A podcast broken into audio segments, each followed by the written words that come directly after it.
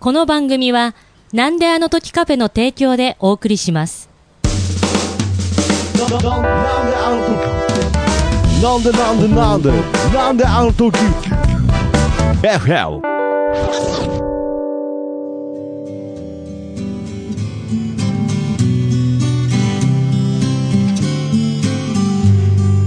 君の笑顔が素敵です。君に笑顔が似合うから。江口明の音楽やは今日も始めます。はいということで、えー私なんであの時カフェマスター徳松と今日はアシスタント、えー誰ですか？なんかみんな アシスタントの譲り合いみたいになってますがアシスタントのまず、えーライカちゃんの阿部ちゃんでございます、ライカちゃんのアベリカです。はい、よろしくお願いします。ますということで、今日はね、ゲストにゆかりのあるアシスタントの方も後でちょっと参加していただいたりもするんですが、今回のゲスト、早速紹介したいと思います。じゃあ、ゆりさんの方から紹介よろしくお願いいたします。僕よりもゆりちゃんかあ、らそうですね。はい。ちゃんとね、あ連れてきた責任を取って、えーじゃあ、えー、安倍ゆりかさんの方から紹介お願いいたします。はい、本日ご紹介させていただくのは、えー長谷川治さんです。どうもこんばんは。はい。長谷川治よろしくお願い。しますですよろしくお願いします。いやーということでね、長谷川さん、きょとんということでね、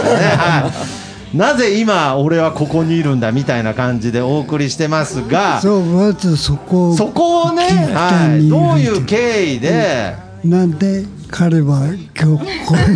いやいやいや、そんな、そんな言い方ないですよ、あの勝手に自分、ゲストで呼んだんで、なぜ彼は今日ここにっておかしいですよね、いやいや、呼んだから来たんですから、じゃあちょっと、えー、安倍さんの方からよろしくお願いします。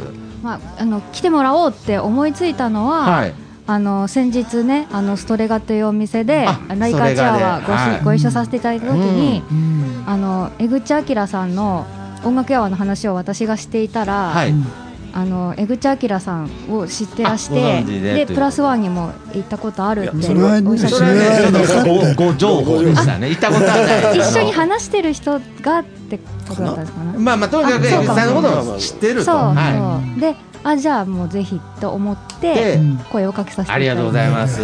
あのとってもかっこいいステージをされるので、い。一応この番組こういう手法でゲスト出演をオファーしておりますので。というわけで今回ゲスト長谷川治おさむささんんででございます。ますよろしくお願いいたし改めましてよろしくお願いします。まあ一応この番組ね、えー、江口明の音楽やわということで、まあ基本中心としては名古屋の音楽シーン。ね、いろんな音楽のお話をして今名古屋の音楽シーンで何が起きてるかみたいなねそういった部分でお話ししていきたいと思うんですが、さらにここでもう一人アシスタントの哲五郎さんも、えー紹介したいと思います。もうほぼねこの「なんだなんだ KFM」のレギュラーみたいになってますね。なんかはい。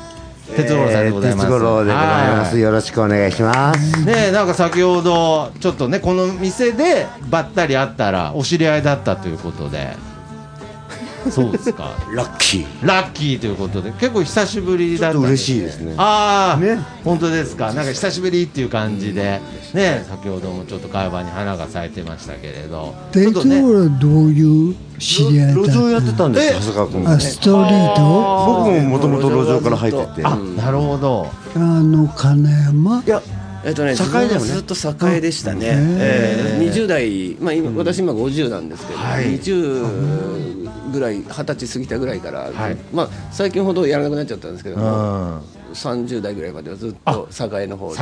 栄ので、まあ、あの、でただ一時期やっぱ、ちょっと間が空いた時に、あの、他の、あの、バイク仲間がバイクも好きでうんバイあのバイク仲間が要するにそうやって弾き語りというかそうやって路上やってみたいっていうことへで、ー。それで一緒にあのじゃあお久しぶりにということで行き出して。で、その頃にはもう栄よりもあの金山の方がねガーッと盛り上がってあーたんですね。なるほど。でまあ今ねええ。あの弾き語りってたまああののやっぱり時代ごとでいろいろシーンがあるんですけど、ええはい。うん。でそんな中で金山でまああのその時々来てたんだよね。ね。だからそうそれであのーあそ金山は全自分は全然行ったことなかったもんですから、であそうどんな風かなって言ってまあその彼と一緒にえー行ったりとかしてこうやってまあ本当どうつながるかわからない。そういうつながりの中でですね。だからこの名古屋ってやっぱりこう、まあ、大都市であるようで、まあ、田舎みたいな面もあって、ねうん意外にちょっと一人たどると誰かつながっちゃうみたいなそうそうそうそう。いう部分がね。部分はありますもともと長谷川さん自身は、えーご出身は？あ名古屋です。名古屋生まれ名古屋。名古屋生まれ名古屋はい。育ちということで、はい。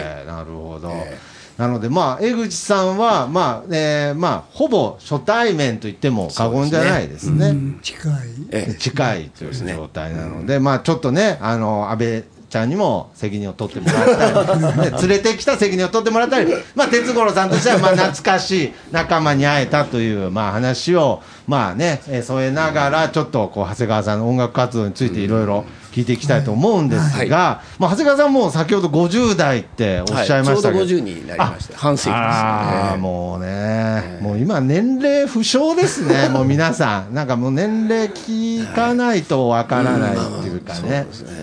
ですね。はい。ねえ。10年前だもんね。マイクに向かって喋ってください、はい。思い出に浸るのはいいんですけれどね。はい。えーけど、まあ、えー長谷川さんが最初に、まあ、音楽を、こう、まあ、ここ、こ志すというか、こう、始めたきっかけっていうのは、いつ頃まで遡るんですか、もうあの実際楽器を持つっていうことに関して言うと,、はい。えー、と中学3年生要するに、えー、と1980年代半ばで80年代86、半ば。87、うん、鮮烈に覚えてますけど、もうバンドブームですね。もうそこでやはりもうあの、まあ、具体的に挙げてるボーイボーイ。バービーボーイズ、はい。爆風スランプあレベッカなるほどまあもうちょっと遅れてブルーハーツラフィンノーズとかもういくらでも出ますけど、はあえーちょうどもうそのバンド全盛期、しかもその中学校3年生という、もう完ぜ全にもろに浴びちゃうというかそういう感じね。ですでむしろ高校生の時よりその中3っていうところのそのバンドブームとの相性がぴったりの頃にりまあそういう形で出会ってええということで。じゃあ長谷川さんとしてはその中でいうとまあはい。特にこのバンドにあそうだやっぱ最初はあのーコピーバンドでやったのはボーイのコピーバンドのベースでしたね。えーそうですそうです。なんでただあのでそこでまああのー一緒に組んだバンドのそのギタリストのギターがとてもかっこよくて、まあ、彼は今でもずっと音楽活動を続けてるんですけどえーでもうそれであのジャカジャーンに、うん。エレキの音に痺れた逆に言っちゃうと全部の楽器がかっこよく見えちゃう。だから正直ドラムやもやってみたかったですし、はいはいうん、でだからまあ、あのーその中学校の卒業する時にそういうイベントみたいな形で、はい。要するに一日演奏あのーそうやってみんなでパーティーみたいなのがあってそこであ中学校ね。あのライブがでおの枠が取れたんであすステージステージでやれるはいだからはい。急ごしらえでなんかやんなきゃいけないって。はいはいで言い出しっぺ自分なんですけど自分楽器やったことがないもんで、ええ あもうその状態で枠だけが決まって、そうそうそう。もうやるしかない状況。やりたいって。やりたいっていう気持ちだけでね。受験生としてあるまじき声なんで。その後の受験、受験、受験結果は聞かないようにしときましょう。でとりあえずね。ではい。でそこでもうとりあえずあのーだから企画の中心にいながら何も経験がない。でとりあえずベースっていうのはあのそうですよね。あの弦が4本であのすとりあえず音が出るからそれ。いやけどそれぐらいの情報ですよね。まあまあなんかそのみんなの中でギターっていうのはね、あってもうんはい、当時そのベースってです、な、なんなの？みたいな、だろうわかんなんだろう？みたいな。何の役目なんだろう？ぐらいね今ね、うん。阿部ちゃんもそうそう、まさにベース練習中ですけれうん。あでねまあどちらかといったら渋いそうそうそう立ち位置ですから、うんそう中ですね。3からすると、ベースってなんだろうと。ただ要す。るに自分がそれで参なら参加できるっていうことでもう飛びついてるわけですね。なるほど。楽器屋さんあのその連れてかれてであの壁に並んでるよう連れてかれますね。なんか連れてかれることが多いですね。いや僕僕初めて聞いたあそうなんだ。いやわかんないですからねわかんないです。か、だとりあえず楽楽器を手に入れなきゃいけないっていけないって言って、もう枠は決まってますからね。自転車でチリンチリンではいはいはいはい、いいですね。でもうあのその店で一番安い新品って言われましたけど絶対中古なベースを 一万5000円で買それもちってもらいました。ょっと時代いやまあまあまあ今だったらダメですけど。お店の名前は出しませんけど。はい今だったらダメですけど当時はね。はいはいな最初からあのフフロントピックアップの音が出ない新品でしたけどね。えー。なるほどベースマンだったの？えーそうそう。え？ベースで入った？そうそうそう。ああー初めて聞いた。えその時はじゃあコピーバンドみたいな形でそねええそれはボーイをやボーイですよ。だかあ。ら5曲か6曲そのなんか2か月ぐらいででっち上げて。はい、えー、なるほど。いや、そやその時は、やっぱり、こう中学校3年生で、やっぱりみんなの前でバンドできるって言ったら、はい。やっぱ相当、そうですね。快感というか気持ちよかった。うんただ快感を感じるほど技術がないわけです。ねもう余裕がない、もう。むしろあのこのやらかし感が残ったというか。ああ、そうですうん。か。ただまあ一つ間違いなく一つステップだったなけどその時のギターの方がはい。今でもまだ音楽もやられててますね。てまあ連絡取ったりすることもあるんで。すええだからいまだにその彼まあ同い年ですけどやっぱ自分の中でもやっぱギターヒーローなんでしょうね。なるほそどうでだから一番の、うん。まあそのボーイとかまあね、はい。い、ろんなレベカとかいっぱいいましたけれど、はい自分の中ではその同級生のギタリストも同じような位置として、年のね要するに友達がこういうことをやるっていうことがすげえなっていいうのがややっぱありましたし。これはねこれはやっぱり僕、男心理として分かるんですけど、やっぱりこう、ギエレキギターとか、あとバイクは、もうまさにバイクはもうね、いくつになってもね、かっこいいと思っちゃったらしょうがないかっこいいでいいなって見ちゃう見ちゃうんですよねバイクとか乗ってる人。もうねこうやって年を重ねてもまあそのまま来ちゃったっていう形ですね。ど。ねまあそういう形でまあバンドから入ったわけですけれど、その後まあお一人で弾き語りをするようになるまではどういう経緯だから高校の3年間はもうずっとそうやってああのバンド。をバンドん。であのまあ高校生だからあの大きい休みごと夏休み冬休み春休みにはい。なんかあの小さいホールとかライブハウスとか借りて、みんなで、まあ、あの自主ライブっていうんですかね、はい。そういうのやる。だからもう大きい休みごとに向けて練習するな。るほど。だからまあ正しい高校生バンドだったなと思いますけどね、でそのバンドバーっていうのはどういうこう編成だったんですそかの時はで高校に入ってからは、まあ、違うバンドで要するに自分がギターを始めてで当時ばあのもう一つあのバービーボーイズっていうバンドが大好きだったもんですから、ではい。はい。はい。それで、まあ、やっぱりあの、まあ、メンバー募集というか、まあ、友達からですけどね。やっぱりこうやって、うん、だから仲のいいと。その最初に組んだバンドのメンバーだったりそうやってその友達だねあ広がった友じゃあまあ、達だったり、ええ。その同じ高校の仲間じゃないメンバーもいたりして、ね。ええ。まあけど同世代で。そうですね。ですんであの学校というよりもそうやっぱそのバンドでやってる方がなんとなくもう楽しみというかね、ああ、うんなるほど、じゃあまあその当時は部活とかにも属せず、そうまあ属してたんでですけども幽霊になり。ああ幽霊部員として。ちなみに何部にいたんですかえー、だからあの時は、ええなんだっけ？いやなんだっけっつった時点でもう幽霊感出てますねもう。それぐらいの感じそれぐらいの感じでじゃあまあ主にとにかくバンドにそうでしたね。明け暮れもうそれがたと楽しかいうったです青ね春時代うん。ででしたね。はい。いやけど僕からすると羨ましいですよね。哲五郎さんなんかは高校時代は。じゃああの高校時代僕もね中学校からギターを始めたんだけどバンドとかやってない。あバンドあのはババンドブームはね昭和60年代から平成にかけてだもん、ね。はい。じゃない？その通りまさに、うん、で猫も杓子持って、ここから僕らもバンドやってね。なるほど。えーパンクなバンドだったけどね。パンクなね、はい、してます。その当時のパンクっぷりは僕もちょっと聞かしてね、いただいておりますけど、でも江口さん、その当時、バンドブームっていうのがあったことは、江口さんもなんとなく。う知ってる、ん。知ってるけどあんまり関係なかった関係ない。あまり、まあ、単純に聞いたりとか、そういうことはあまり、まあ、例えばボーイの曲を聞いたりっていうことはあんましなかあった。んまりなかった。想像つかないですよね。まあまあね、まあけどやっぱりね、あの江口さんなんか、おさむくんのボーイは分かるけどバービーボーイズはイメージできんあー。よいやもう歌なんだろうもどっちかというとスライダースかなって感うじ。あもうだから僕なビジュアル的にはね、そのバービーボーイズっぽい感じがぽいっていうとあれですけど出てる。髪の毛立てて丸眼鏡かけてああなるほどね。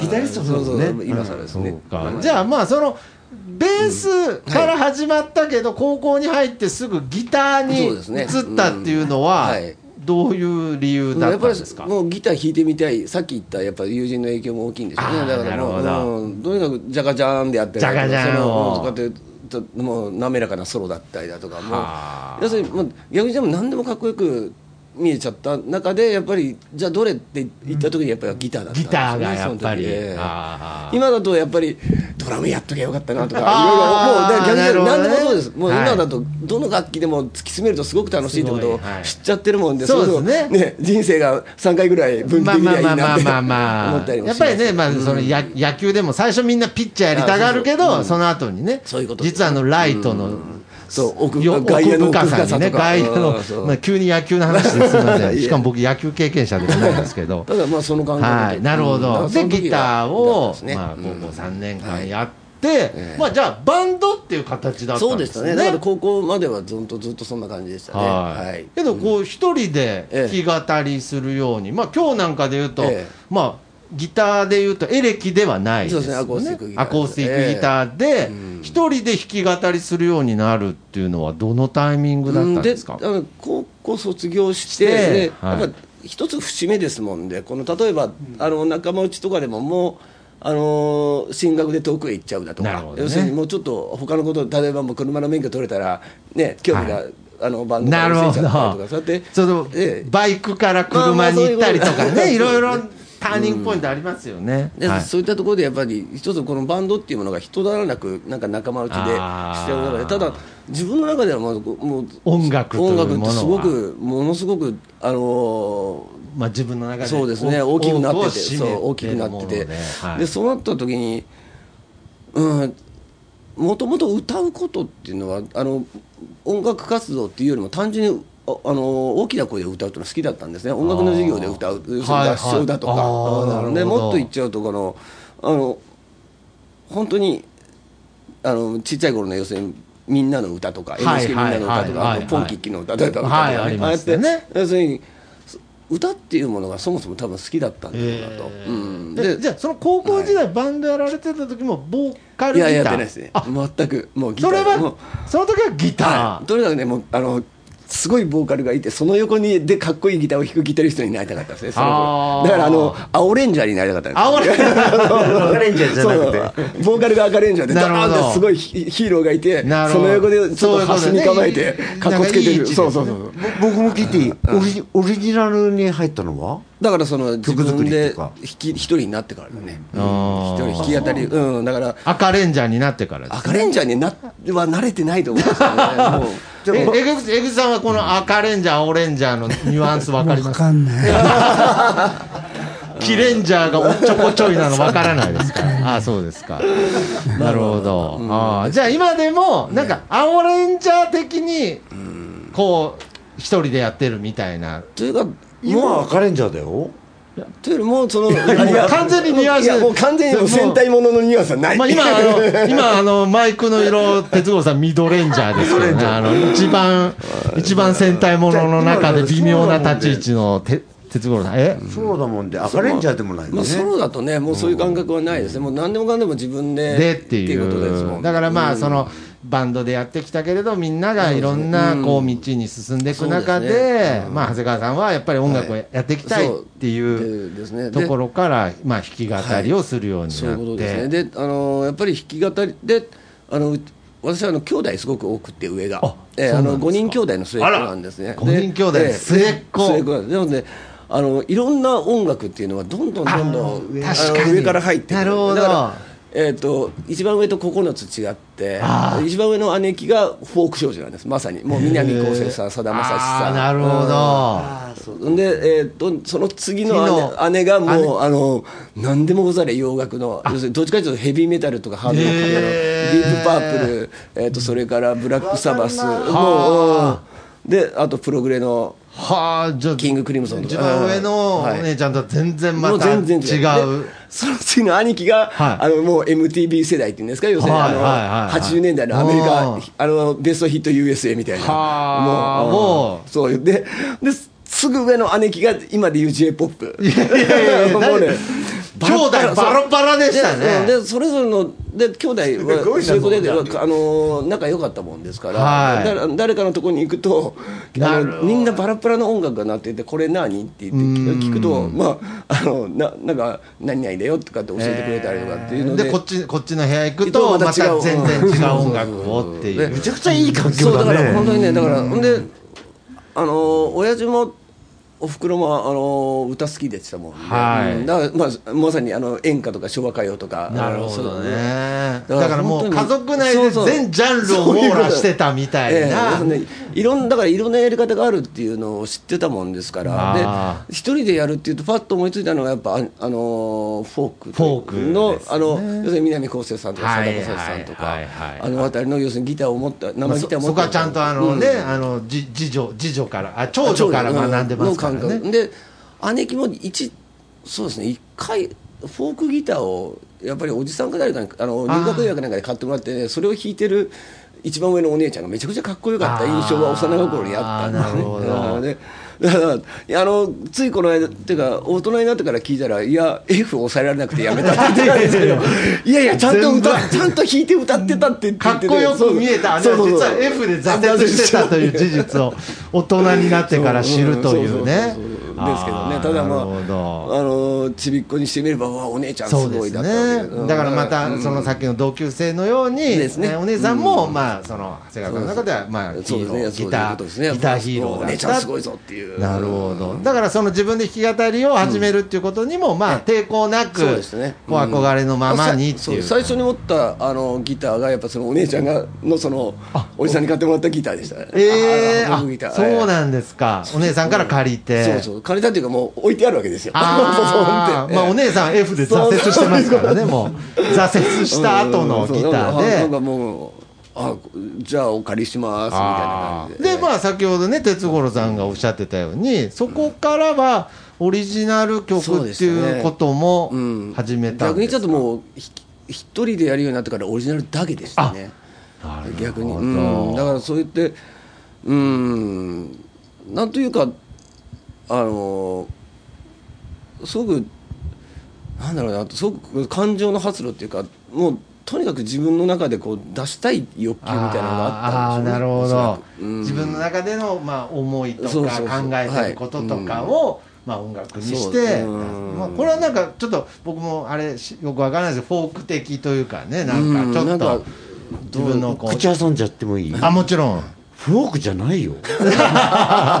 めちゃくちゃロックだよ。なるほど。後で本物が聴けると思うはいはいはい。めちゃくちゃかっこいい。なフォークギターを抱えてもやはりロック、やっぱバンド経験してからだからかな。なるほどね、やっぱり音楽としてもう言ってしまうともうジャンルって結局どんどん続けていけば続けていくほどあいらないなって思っちゃうんですよね、うん、だから自分があのーかっこいいなあいいなって思ってしまうかどうか。うん、だから心に引っかかるかどうか。だからそれが例えばねいろんな呼び方をされてても、うん、だから逆にちゃうとだから自分の中でロックとかブルースとかっていうのはだから自分がいいなと思ったものにそういうラベルを貼ってってるのかもしれないですね。ああロックだなだからそれはやっぱりただそう。単純に自分の中でいいってそいう。うだから例えば細川たかしさんにロックだなって貼ってみたりあーなるほど。あるうん、そういったことだってあるわけで。ああそういうことですね、うんそうですね。確かに。うん、そう。だもんでそんな中でだから案外そういった部分でのなん自分は何だろう何やってんだろうっていうことに関しては本当にもうどんどんどんどんもうなんだろうねみたいな。なるほど、うん。じゃあその初めて自分でオリジナルの曲を作った時も、はい。まあそのすんなり作れたっつったらあれですけれど、ええやっぱりこう言いたいことそのなんかねうん。湧き出るようなに気持ちでしたね。こう作ってたという、本当にやっぱ感情の発露だからあの感情が先に来るんですねやっぱり、うん、だからあのよくあの視線あの曲線とかありますけど。一応そういうのってないんですね自分の感情が先そう。で感情に言葉とメロディーが一緒についてくるみたいな。形ですね。でそこから肉付けしてあとはもう自分がかっこいいと思える形までなんとかするみたいなうん。ちなみに今バンド活動あもはう全然。21世紀になってからは一切。なるほど。21世紀だ。いぶ前ですよね。ね。だいぶだうん。で僕らだそのバイクギターかっこええっつってる僕ら世代からすると21世紀って未来なんですけど未来なんですけどそうそうそうおねかしいですよね。結構もう2000年って結構前ですよねたまにびっくりする時ありますよね。2001年が過去って おかしいですよね。2001いやおかしくはないんですけど。いやもう2001年おかしくはないんですけど分かります2001年って永遠の未来だよ2001年って永遠に未来ですよね。そうなんですよね。その感覚で。一応僕ら世紀末で死ぬ予定でしたからね僕らね。は甲子園出てるのは全員年上じゃなきゃおかしいです。よねいわかります僕あのいまだにねあの吐くを吐く方が年下って事実をね 受け止めきれてないんですよまだ。わかりますわかります。よね。そういう感覚ですよね。ああなるほど。いやけどやっぱりそうやって ええ。その当時の時のその感動とかそのなんかたとにかく最初の衝撃っていうのをなんか今そのままなんか続ね。けてるっていう。うん残ってそれぐらいやっぱ自分の中で大きなものだったのであああこれだと思ったんでしょうなるねほど。だから結局続けなきゃっていうまあ正直あの音楽で生活していきたいプロになりたいなっていう気持ちは当時とても強くってはい。それ20代の頃はそういう20代の頃ですね。だからそのためになっていう方法論みたいな部分っていうのもすごく考えたんです。ではい。ただ結局それからまあ50になってもまだこうやって歌ってるっていうことで言うとやっぱりもう結局あのもうギター弾いて歌うっていうことが楽しいっていうかもうそれああこれそもうそのためなんだななるほど、まあ、先ほどのジャンルがないように、プロとかアマとか、そういうことではなくて、うん。歌い続けるってそうことですね。いう。です。のでそれがまだ続いてるっていうことはきっとやっぱり自分の中でも、うん、そういうものだったん。なるほど。でそう見つけてたんだなっていうのは今思いますまあ、もちろんその途中でね、やっぱりそのギターをうん。ちょっとこう、置こう置こうと思った時も、目的意識がやっぱりそのプロになるっていう方向だとやっぱりちょっと変わっちゃいますからねだからあのギター弾いて歌うことが目的じゃなくてそれが手段になっちゃう感覚っていうのもはっきりああったものですから。何者かになるためにはい。ギターを弾くみたいな、いそういったところで言うとと、うん、だから女子もうどうしていいかわからないとか辛いなっていう感覚もその頃はあったりもしたんですけど。今はもう本当に多分あの頃よりもギター弾いてるでしああだろうな。るほど。ついつい触っちゃう、まあむしろそのうん。プロを目指してた時よより全然単純に音楽が楽しいという、はもうその感情のままにそういうことですね。今、うん、そういうふうだまあ演奏し続けているという、まあ、あの基本的にはこの名古屋を中心として、はいまあ先ほどね、ストレガーというね、えープレゼンも出て、ね乾さんももちろんね出ていただいたんです。聞きました聞きました。あ、本当ですか。うん。サンプルとしてあのサンプルとして。どんなものかなそうです一応まあね、目隠しされた状態ではあるけれど、一応情報を耳から入れてくれたということで、まあそういう部分ではね、もう、まあ、まさにこのはい。歌い続けるというね部分においてはもう、もう超大先輩の江口さんからすると、やっぱりこの長谷川さんの気持ちはやっぱりシシンプルに分かりますか、やっぱりこう歌い続けていくっていうのは。あの僕の場合またちょっと違うわ分かんないけどね、はいはいはい。同じかもしれないし。ただあの音楽にあの自分がどうしようというよりは音楽に引っ張られる。という感じの方が強かったかはいなはい。という気はするね。なるほど。うん。やっぱりね、その自分がというよりも、音楽という存在にうん。自分が引っ張られてってるみたいな。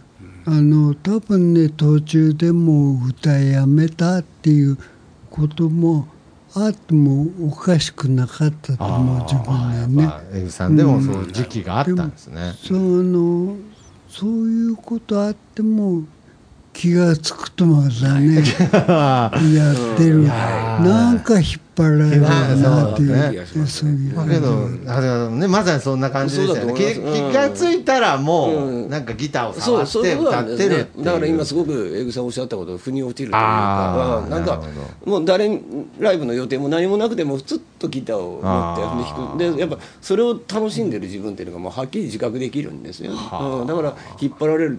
もうこれもう引っ張られるっていう感覚すらなくなっていくのかもしれない。うん。もうふっと。そこ、うんもう、まあまあ、その自分の一部のようなね、ねやっぱり音楽というものが、っていうことです本ね当。今はそうですね。そういう形ですやねっぱり鉄五郎さんもそんな感じであすか？の同じとかあんのかどうかわからないんだけどやっぱ路上から行ったの僕ああなるほど。ライブやりたいっていうよりは、ん路上で歌いたいっていうところから行ってうんライブその時点で路上出た時点ではライブをしようなんて思ってもなかったああそうなんですね。とにかく路上行ってとにかくまあおまあ発散したいな。であそこであったんだけどね。うん。すごいミュージシャンがおんなと思ってねはいはいはいはい。そこからなんかその後ライブハウスでこう顔を合わせるみたいなこともあったんですか？だから僕の企画の矢事に出てもらったりだとかね、はい。まあライブバーがね、いろんなところでちょこちょこ、まあ先ほどね壁南には絶対行かないって言ってましたけどね。はい。なんか悪い思い出がトラウマがあるみたいそうでだね、うん。まあいやいやいや、わかんない。それはね、そんなこと言って、いやいや、来ますよ。音バイクもそうなんだけど、はいはい。音楽もそうなんだけどものすごくこう深いとこつついていくの。ああ、なるほこの人。ど。えーちなみに、僕詳しいわけじゃないです。バイクはどういったバイクに乗ってるんですか？今も乗られてる？そうですね、今でも、はい、そうですね。どう、なん、な、ど、なええ。どういうタイプの？えまああの、スポーツタイプというか、要するにあのコーナーを曲がるのが楽しい。ええこう、ちょっと膝がつ地面ついちゃうような。そうね。はい、あそういう、なんかこう、ええ。クラシックバイクみたいのがね、似合いそうですけれど。そうですかね。あ、結構じゃあ、スピード出す感じで。僕ビデオ見せてもらっビデオ？えど。どういうことあ本当に地面ギリギリにああもうそんなレース場みたいのにそうそうそうそうそう。出ちゃタイうぐらい。ムトライアングルしてる。安全運転です。いや安全じゃないの。安全に運転してたら膝地面つかない。ツーリングじゃないよあれなんで倒れないんですか？あれ不思議なんですけど。不思議ですよね。あれなんなんかもうほとんど横になっちゃってますよねあれよくわからないです。おさめちゃんのバイクってツーリングじゃないじゃん。いやツーリングですよ。すごい攻めるじゃん。ツーリングのは膝に地面つかないんですよ。だあから。の安全な速度で、めちゃくちゃすごいよ本当に。いやいや安全は全てにおいて最優先で。今でも、もそういうサーキット行ってんの？いや、いやなんでね。別に言って音楽の音楽の話音楽やわでバイクやわじゃないんでね。あーそう今、もういろんな、あんまり口滑らすと、こう、偉いことやる。いやいろいろあるなるほどね。はい。了解です。あくまでも音楽やわということで、じゃあね、まあちょっとあ安倍ちゃんにもちょっとね、やっぱりこう、ストレガで見たときに、やっぱり素敵だなということで、ただ、これ、安倍ちゃんはこの間は見てなこの間は見てないです、あ見てない。事情があって。その前、前、みんないろんな事情。ストレガのオはいープンマイクとか、ああ、そっかそっか。あとひじやんのイベントに出演されてた時ああ懐かしいですね。あ、そうねですか。まあ結構前の話になっちゃああ、なるほど。なるほど。う声でけえなって感じ。ああ、そう、へえ、あ、だからすごい圧がすごい。あ、そうですか。いや、ちょっとね、だからこれは、じゃあこの後演奏を披露していただけるということで、そう、ちょっとね、僕の中のイメージと、ちょっと、鉄五郎さんももう、180度ぐらいイメージ逆でしたからね。はじめ、もう今はもう分かってるんであれですけれど。これは良くも悪くもやっぱ路上やってた人間っていうのああ、なるほどね。そういう。そうであの、今だとかってマイク立ててねやられてる方もいらっしゃいますけど、はい。僕たちの時も生ギター生声なんあーですからなるほど。やっぱりこう声出していかないと。どれだけ声飛ばすか。だだからよ街のキーとか街の声っていうのがやっぱやってるとできちゃうんですねああ、なるほど。部屋で作ったキーで歌うと全然声が飛ばない。ざ雑踏に紛れちゃうわけですよね。あの自然にこうやって一番自分が張れる一番声が飛ぶキはあ。ーっていうのは、まあ、自分の場合だと例えばもう A と G に本当に固まってしまうへえ。形。要するにストリート向きの、そう。その行動が。でもそのまんま、うん、である形になっちゃうんで。なるほど。ん。ということで、ね。じゃあちょっとこの後 ね生演奏をしていただけるという嬉しい。まあまあほぼここ店内ですけどストリートみたいなもんなんでここのお店は。ぜひはいぜひじゃあちょっと演奏のスタンバイの方よろしくお願いいたしまおす願いします。はい。じゃあえーっとですね。ありがとうございます。あの何やろうかなっていうのはすごく、えー考えちゃうんですけど、うん、あのほっとくと2時間でも3時間でも経っちゃうんでね。はい。ちょっと一曲えーっとエイジングという、えー曲をやります。これはあの年を重ねて、まあ先ほど話しました50に、うん、今年になりましたけど、こうやってあの年齢を重ねれば重ねるほど、うん、味重ねないと味わえない喜びっていうものを感じるようになってきて、うんね、世の中ではアンチエイジングって言われてますけど、うん、年を重ねるってことは悪いことばっかじゃねえだろうっていう気持ちでね書きました。エイジング。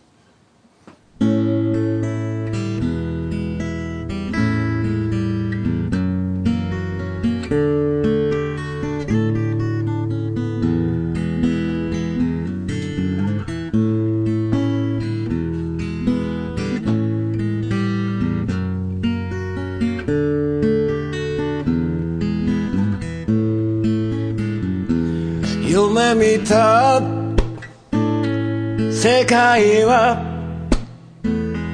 今もどこかで誰かの凄さが拍手を呼んでる。遠く離れた曇り。空の下くたびれ。設けて。それでも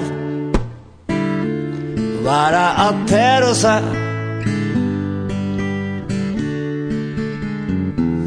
隔てた時間を指折り数える嫌いで離れたわけでもないのに果たせず自前の幼い約束。交わした。言葉を今でも。覚えてるさ。欲しいものだけ足りない部屋に一人でこもって。煮詰まって。焦げついてあがいた。時間を悔やみはしないけれど真理のあの歌。ラジオから流れる何度でも何度でも君を思い出そう。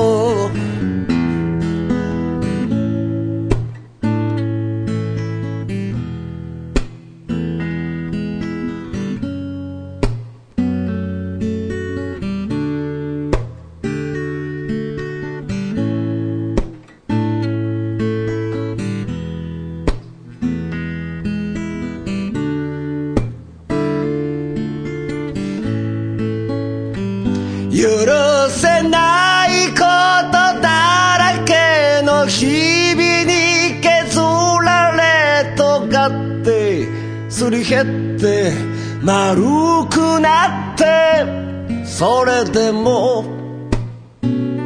錆びずに転がって行けたなら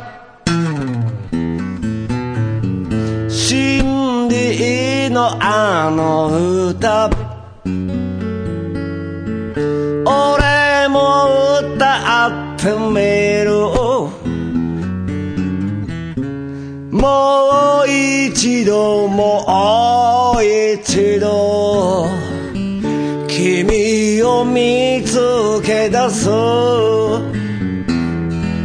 We are aging each other ゆっくりと道はどこかでまた交わるさ aging each other そしたら何して遊ぼうか。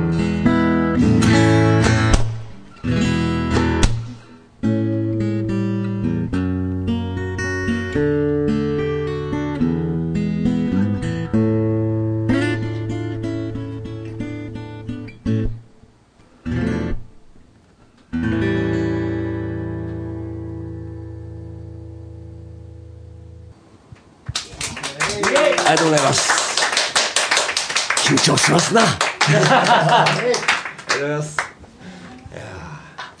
自画自賛ですね、ええ。もうね。いや素晴らしい、はいじゃあえっとですねもう一曲。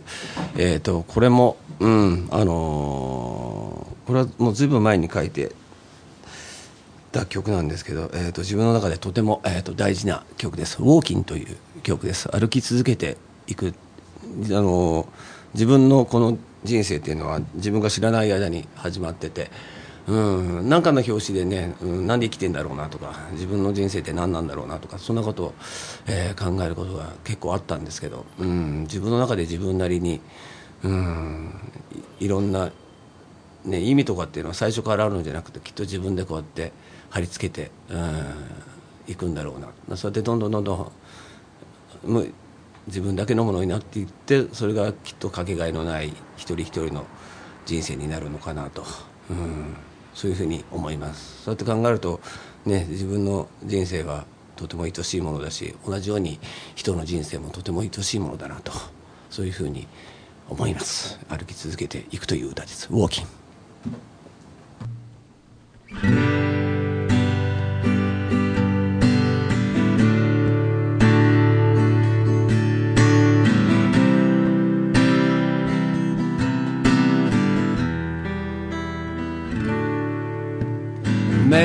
じたまま。感じた光。心ない心に。しとしと降る雨芽吹くはずのない。種が芽吹いたら。風を入れよう。その心を。開いて誰も覚えはないらしい。ただの偶然にとりどりの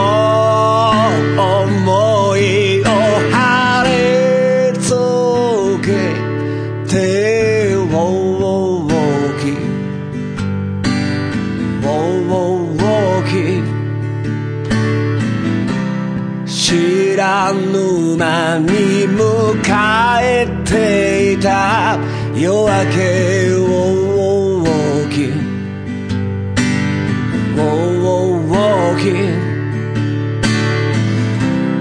キ気がついた時には歩いてた。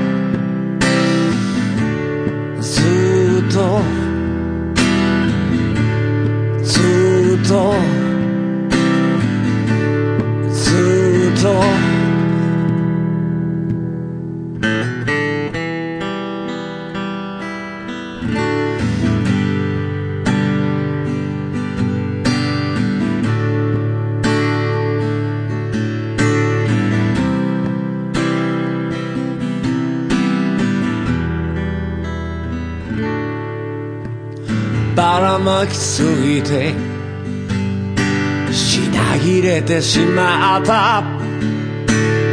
言葉の本当の意味を見つけたよ。大事にちゃんとポケットにしまって。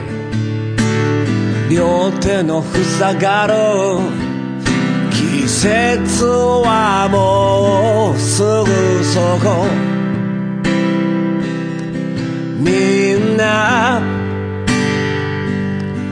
僕ちぼちいくらしい。邪魔にも脅しにもならない。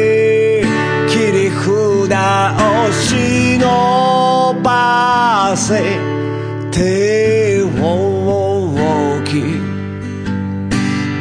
大き消えてく足跡を振り返り。大き大き涙が溢れても止まらずにずっとずっとずっと。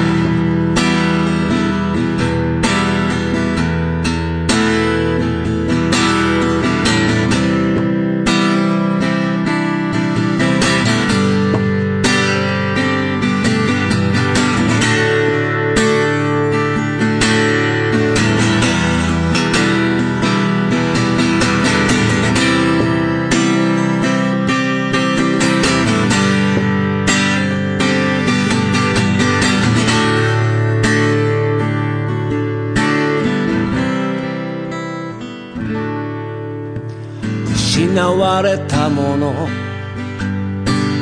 もう会えない人愛しい気持ちに。訳はいらないや。あっという間にすれ違うこの場所で握手を交わそう。目と目を合わせたまま。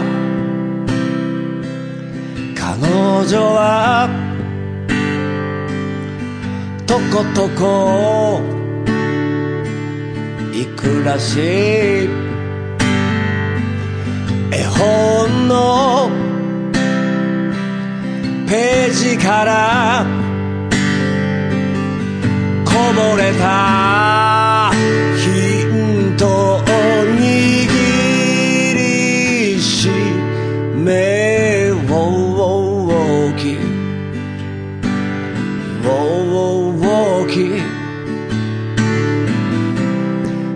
咲き乱れた疑問符の小道を大き大き気がついた時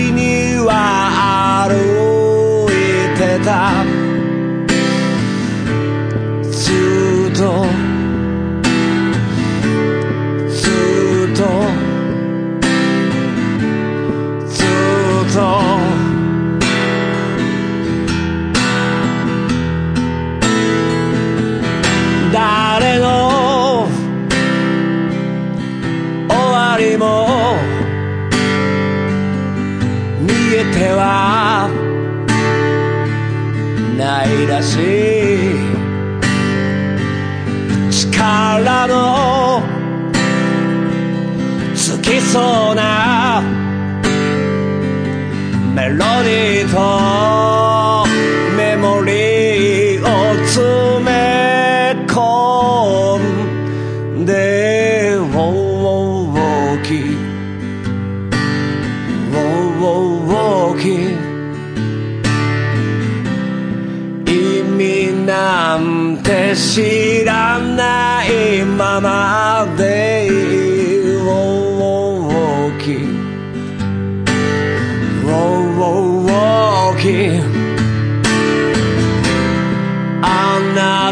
と微笑んでいたいだけ。ずっとずっとずっとずっとずっと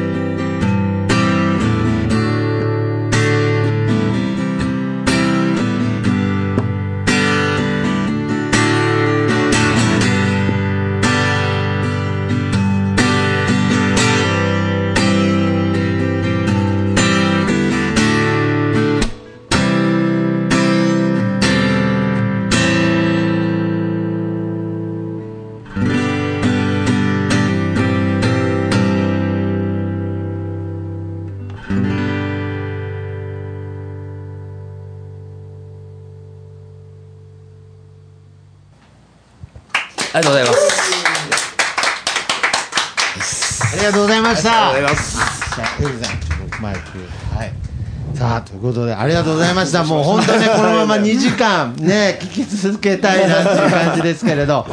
いや、本当になんかこう、あれですね、もう先ほど1曲目歌った時、いい曲だなって、こう自分でね。あじゃあえ緊張緊張しまいや緊張しましたって言ったんですそうなんですか。いやけどなんかそのやっぱりこう自分で自分を愛すみたいあなやっぱりそういうことってすごそうですね。自分のく歌は大好きです。そうですよね。なんかそれがなんかすごくこう伝わってきたっていうのと、あとなんかちょっとあの別の話なんですけど、僕はあのこの前音楽番組を見てた時にすごい若いアーティストの方が喋ってたんですけれど、なんかこれからの目標なんですかみたいなことを聞かれた時に、なんか別に日本昔だったらねなんか日本武道館満員にしてとか、東京ドーム満員にしてっていうあれだったんですけど、なんかその人が何気なくいやおじいちゃんになっても歌い続けれてたらいいなって言って、別になんか大きいこととかはない、夢はないですけどっていうまあその。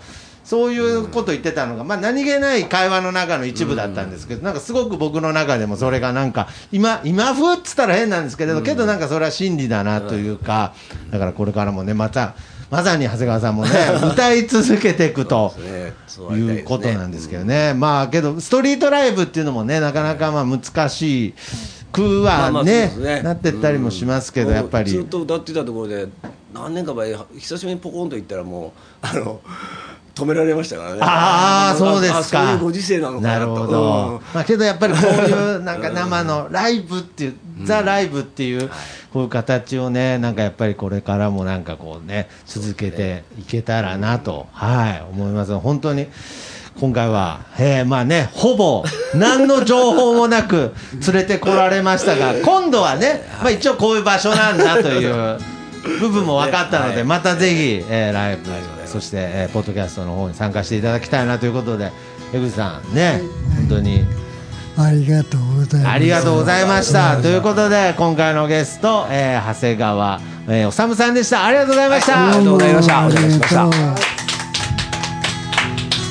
星が夢を見てる何億年の彼方キラキラ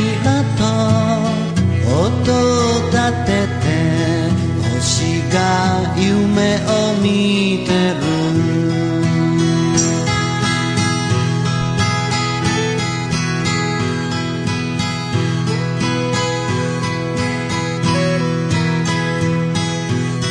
波が揺れているのは魚たちの狩り場。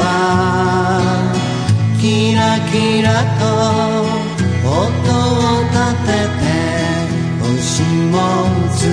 All you.